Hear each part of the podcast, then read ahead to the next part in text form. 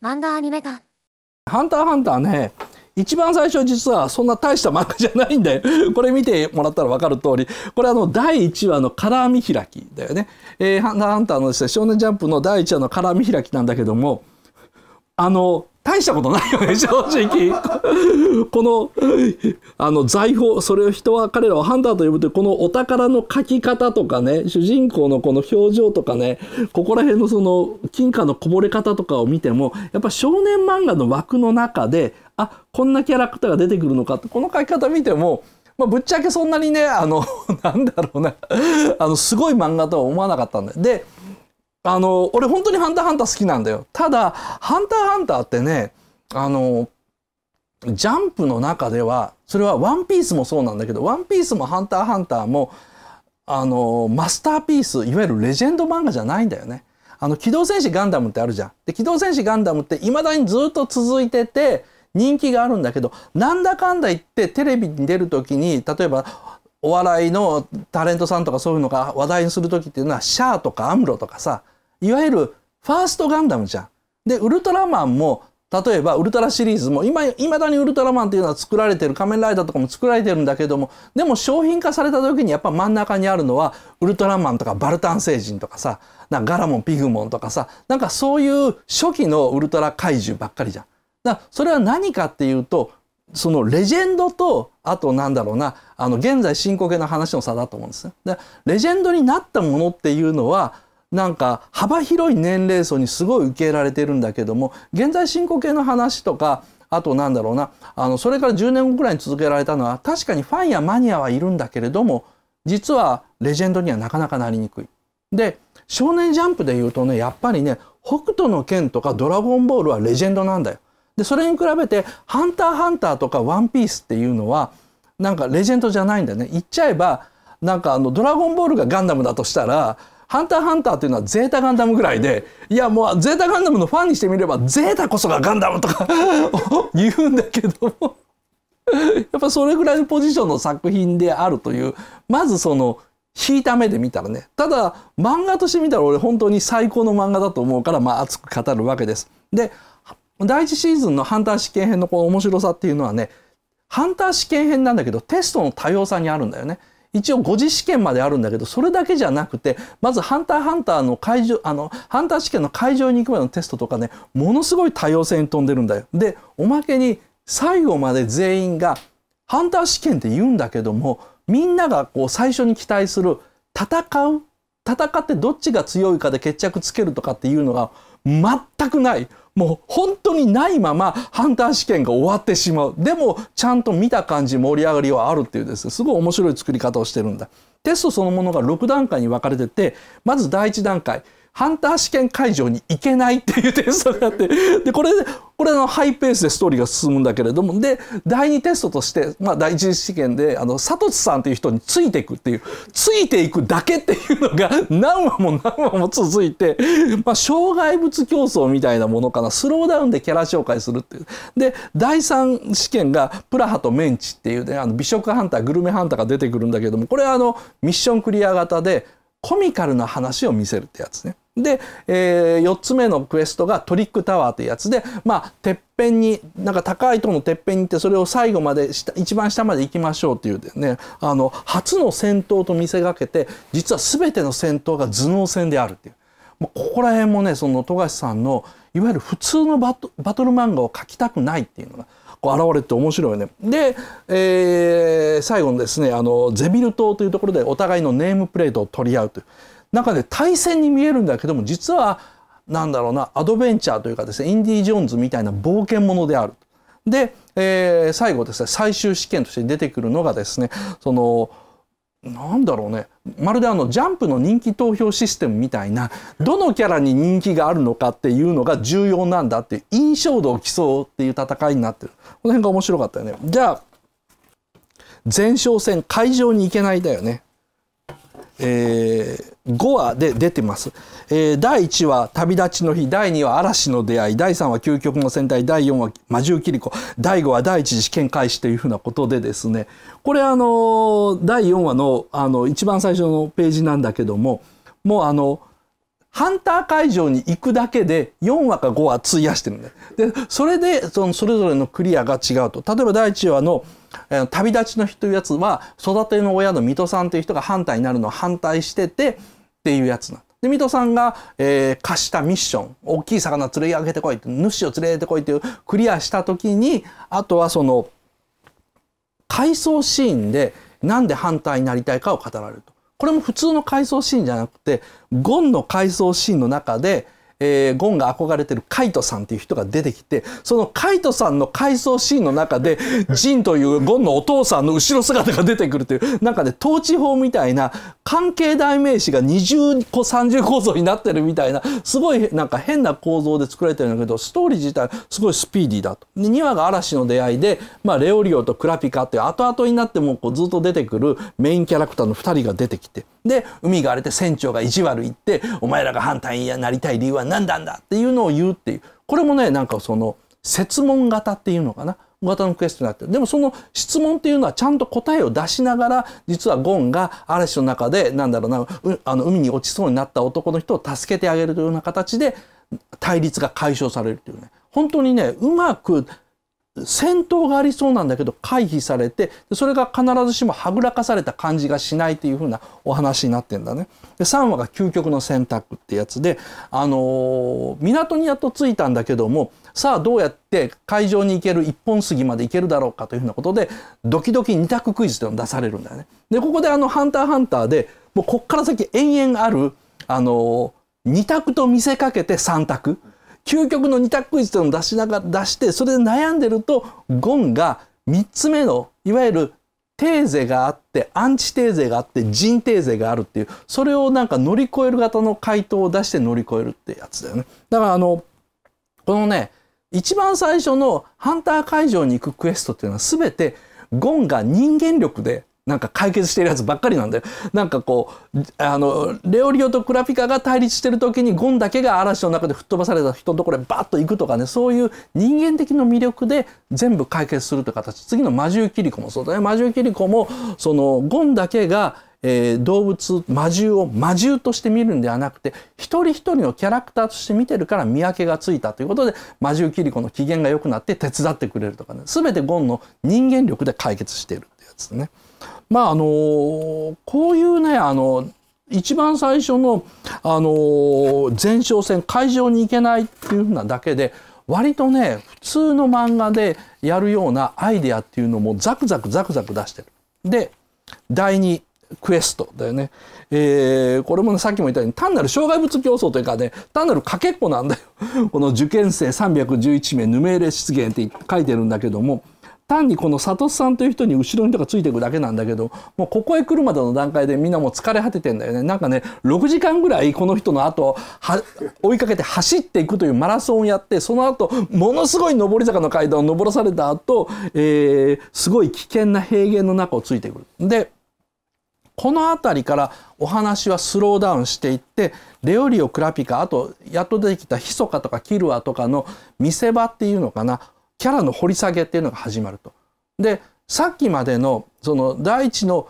会場に行くっていうクエストはクエスト自体が複雑でいろいろ面白いんだよ。ところが今回はこの佐藤さんの後に遅れないようについていくっていうクエストがすごい単純な分ストーリーが弱くなってその代わりキャラの掘り下げを深くするっていうこの辺りの10話までの緩急の作り方っていうのはすごいうまい。あの5話までをストーリー主導であくまで子供たちに分かるようにこんなクエストこんなクエストこんなクエストというのを1話完結で見つけた見せたんだけども6話から先は延々ただ単についていくっていうだけでキャラクターの掘り下げをさせるっていうもうねあの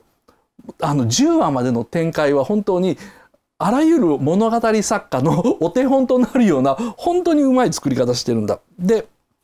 まあ、えー、一次試験開始第6話一次試験開始パート2でレオリオの頑張りを見せて実はトンパはすごいという伏線もある。トンパっていうあのねなんか嫌なキャラクターがいるんだよ他のあのー、ハンター試験に出てくるやつらをなんだろうなあのいじめたり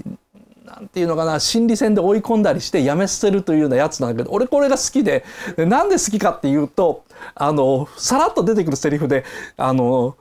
なんだろうな、ハンター試験申し込み回数35回最多記録って書いてあるんだけども、ちょっと待てよと、トンパってじゃあ10歳の頃から ハンター試験で、今45歳だからさ、10歳の頃からハンター試験出てるってことは、ゴンより若いんだよ。ゴンより若い子供の頃からハンター試験に出てて、延々生き残ってるから、実はこいつさりげなくすごいんだっていう、そのさりげなくすごいキャラクターだから、後ろの方になってきて、なんでこいつが生き残れたのかっていうのが、やっぱりその富樫漫画の中では、どれぐらいなんだろうな状況が読めてあの裏が読めるのかという頭脳戦が主力のキャラクターであるというのが後で分かってくるんだけどまあ実はトンパがすごいっていうのが分かってて。でえー、なあのその後、まあずっと走っていくだけの話だからなんでレオリオはハンターになりたかったのかなんでグラピカはハンターになりたかったのかなんでキルはハンターになりたかったのかってそれぞれの自分語りがそのずっと後ろを走っていく中で続いていってでヌメーレ平原湿原に出てからは湿原の中の生物が最大の敵と思わせてその中に出てくるそのヒソカっていうまあ最後の最後までいまだにわけのわかんないキャラクターとして出てくるいわゆるワイルドカードっていうのかな？ジョーカーみたいな感じで出てくるキャラクターなんだけどそいつがいきなり周りの人間を殺し出すと。で「ハンターハンター」ってこの、あのー、8話ぐらいまで人死なないんだよねこういうすごい追い込まれたような感じであっても全然人が死なないような感じだったのが8話ぐらいからガンガンガンガン単にハンター試験に参加しただけの罪もない人がゴンゴンゴンゴン死んでいくんだよ。だからなんかねタッチが変わってくる。で9話の霧の中の攻防で密かの行動原理を読者に考えさせるようになると。つまり密かが俺がハンター試験やってやるよと言って周りのキャラクターを殺した時になんでこいつはこんな行動するんだろうっていうふうに読者が考えるにし仕向けてくる。でレオリオとかがなんかこうなんで助かったのか俺はいまだに謎なんだけども まあそういうふうな話になってくる。でで、このヌメレ平原佐藤さんについていくっていうのが終わったら第3クエストなんだよね。プラハとメンチっていうのが出てくる、そのグルメハンターの、あの、話なんだけども、これはね、与えられたミッションをクリアする。例えば、えー、っと、メンチだったら、えー、豚の丸焼きを持ってこいってももう豚を捕まえて持ってくる。メンチだったら、握り寿司を作れって言われたら、もう全員、握り寿司って何なのか聞いたこともないんだよね。で、日本出身の半蔵ってやつだけが寿司を知っていてニヤニヤしてるとみんなが、あいつは知ってる知ってるというやつで、なんかね、コメディだけで、このシリーズ書き切ってるんだよ。だから、ハンター試験でさっきも言ったように、ヌメーレ平原で割と殺伐とした話をしたので、その次は人がね、死ななくて、なんか笑っちゃうような話ばかり特にこのあの寿司を出すって言われたら、えー、この時に考えたのがサイズを考えてみる手で握れるようなサイズで新鮮な魚というふうに言ったら、まあ、こういうふうなものを考えてダメというふうに言われて次はゴンが同じようなものを考えたらお前もレベルが同じでガーンとなっていてで心中を察するとゴンという落ち込んでるゴンをなんか慰めるみたいなこういうコミコミカルな流れをずっと作るんだ。ださっきまでのその前回までのちょっと深刻な流れを一旦緩急で言うと緩やかにするような形でお話をずっと面白く作っていく。あのなんだろうな。でね僕がねやっぱりねあの面白かったのはこのグルメハンター話の後でえっ、ー、とね飛行船に乗ってネテロ会長が、えー、次の会場へ連れていく時にじゃあちょっとお前たち遊ばんかっていうふうにゴンとキルアに言うんだよ。で、ゴンとキルアにこのボールをお前たちがかあの向こうに着くまでに取れたらお前らがもう反対試験無条件で合格じゃというふうなことでゴンとキルアが2人でやると。でここでようやっとそれまで謎だったキルアが全開で一生懸命取ろうとするんだけど取れないと。でキルアは早々に諦めちゃうんだけどゴンは諦めないというようなのがあってでキルアはこれ以上向きになったら殺しちゃうかもしれないなっていうふうなことを言いながらやっぱ心の中でむしゃくしゃする部分が晴れないんだよね。でキルアはこのドンって当たって文句言っただけの人を殺しちゃうんだよね。だあのキルアも実は「ハンターハンター」の中では人情キャラでゴンのことが大好きで妹のことが大好きでいいやつみたいに見せてるんだけども本質は気に食わないやつをなんだろう自分の中のむしゃくしゃを解消するような殺しちゃうようなキャラクターなんだよね。でもそういう今コメントに流れた悪人なんだ悪人をいつまにか僕らは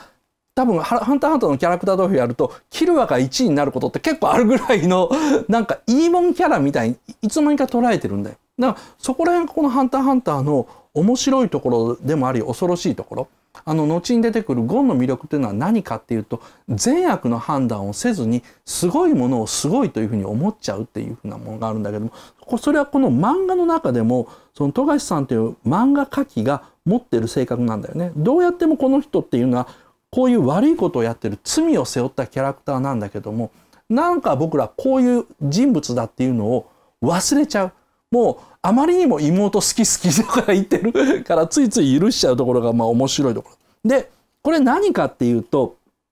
この前にキルアが支局っていう足運びを見せるんだ。ネテロ会長と対戦する時ネテロ会長っていうのは反対協会の会長ねその人からボールを奪うという時に足運びに緩急をつけるだけで分身の術みたいに見えるんだ。これもなんかすごく新しい。分身の術っていうのは漫画の中で出てくる時には素早く動くとかさ、あとなんか、まあ念の力みたいのがあるんだけども、足運びだけで、いわゆる見てる人間の心のリズムを狂わせて、どこを歩いてるのかわからないみたいなものを暗殺術だよね。そういうものを見せて、で、で、恐ろしい子供だっていうふうにネテロ会長に言わせて、後でゴンに、あれどうやるの教えてって言うと、お前は知らなくてもいいし、知ってはならないっていうふうになんでか、なんでネテル会長がそういう、なんだろうな、いわゆる戦闘の技なのに、戦闘の技を極めたネテル会長が本来尊敬するはずの戦闘の技なのに、なんでゴンに知ってはならないって言ったのかっていうと、それは暗殺術であって、それが行き着く先っていうのはこういう世界だ。つまり、キルアが本質的に持っている邪魔なもの、腹が立つものは殺してもいいという世界だっていうことをネテル会長が分かってるからそういうこういうなんか知ってはならない世界だという後にこのキルアのシーンがあるんだよ。らそこら辺っていうのはねやっぱりその漫画読んでるとワクワク感とかキャラクターの魅力に引っ張られてよく分かんない時があるんだけどもちゃんとねそういう道徳的な伏線というのはきちんと張ってるところが「ハンターハンター」の少年漫画としてのうまいところだと思う。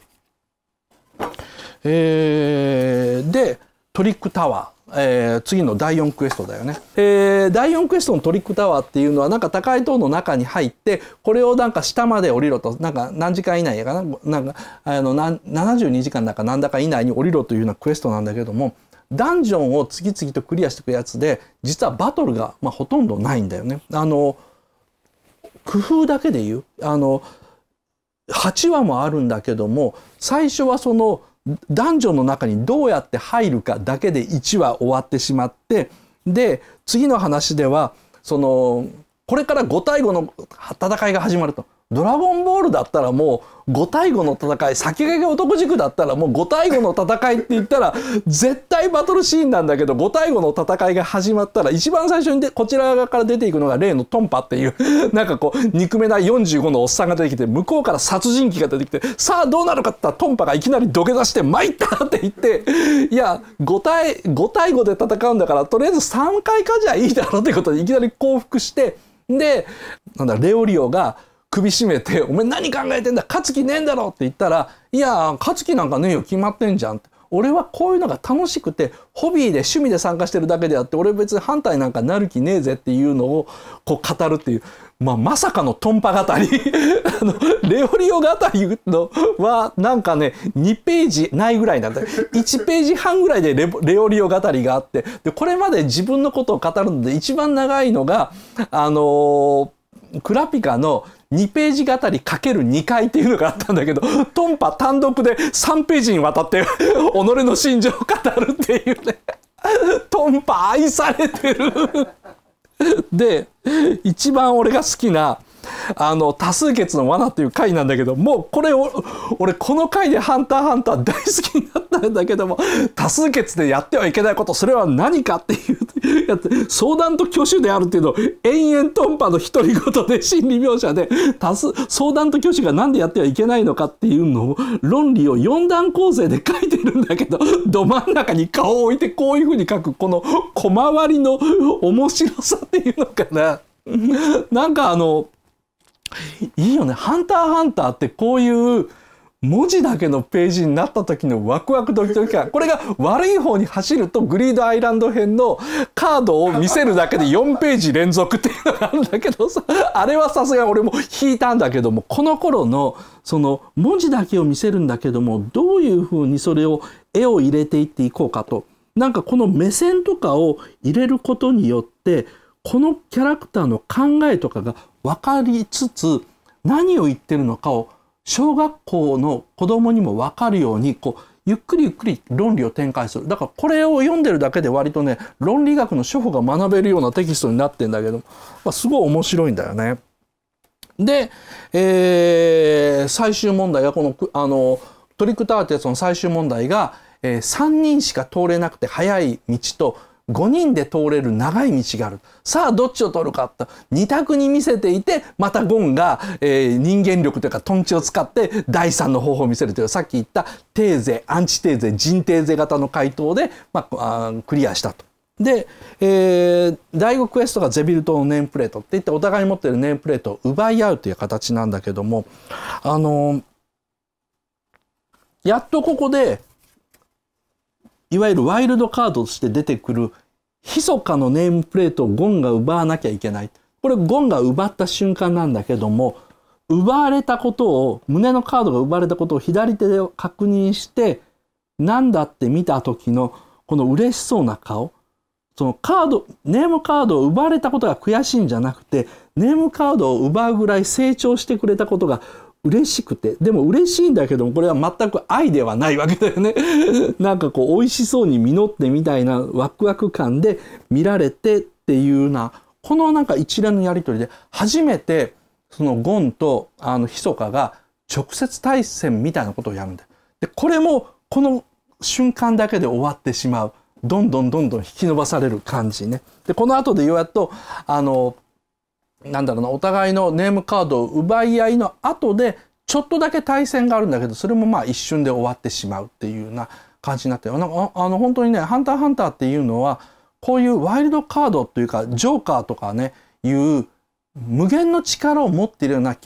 謎のキャラクターそれはある時はクラピカある時はキルアある時はヒソカなんだけどヒソカだけは今に至るまで本当に全力の力を出さないんだよね。でゴンも可能性だけ主人公だから出されていて本当の本気っていうのがいつもでも見えないその最も初期のカードがいまだにその連載性もう次34巻発売される頃になってもまだ直接対決していないという凄さが「ハンターハンター」の懐の深さだと思うんだけどもね。えー、ということでですねあのー、最後はあの最終試験は、えー、とお互いにですね戦ってあの参ったと言った方が、えー、負けで、えー、参ったと言わない限り戦いが続くというような形でまああのゴーンはこの半蔵という忍者キャラと戦わされるんだよね。で半蔵があまりに強くてで絶対勝てないはずなんだけどもゴンのなんだろうなまっすぐな目を見て半蔵が、えー、気に入ってしまったんだあいつが。でっていうふうなところでこのキルアの目いわゆるこれって嫉妬なんだよね。つまり全ての能力を持っていてでお兄ちゃんから闇人形というふうに言われててお前は欲望を持たない違う俺はゴンには友達になりたいんだというふうに言ってたはずなのに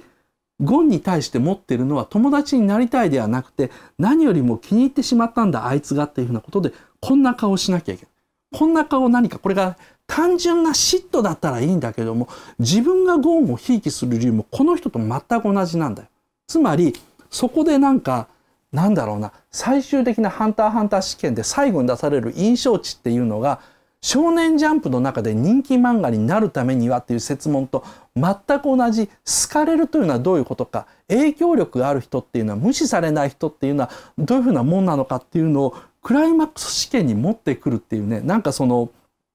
なんだろうな漫画の構造というかジャンプ漫画の構造自体をあのクエストの中に入れ込んだこの辺りの作り方がねなんかすごく面白かったです。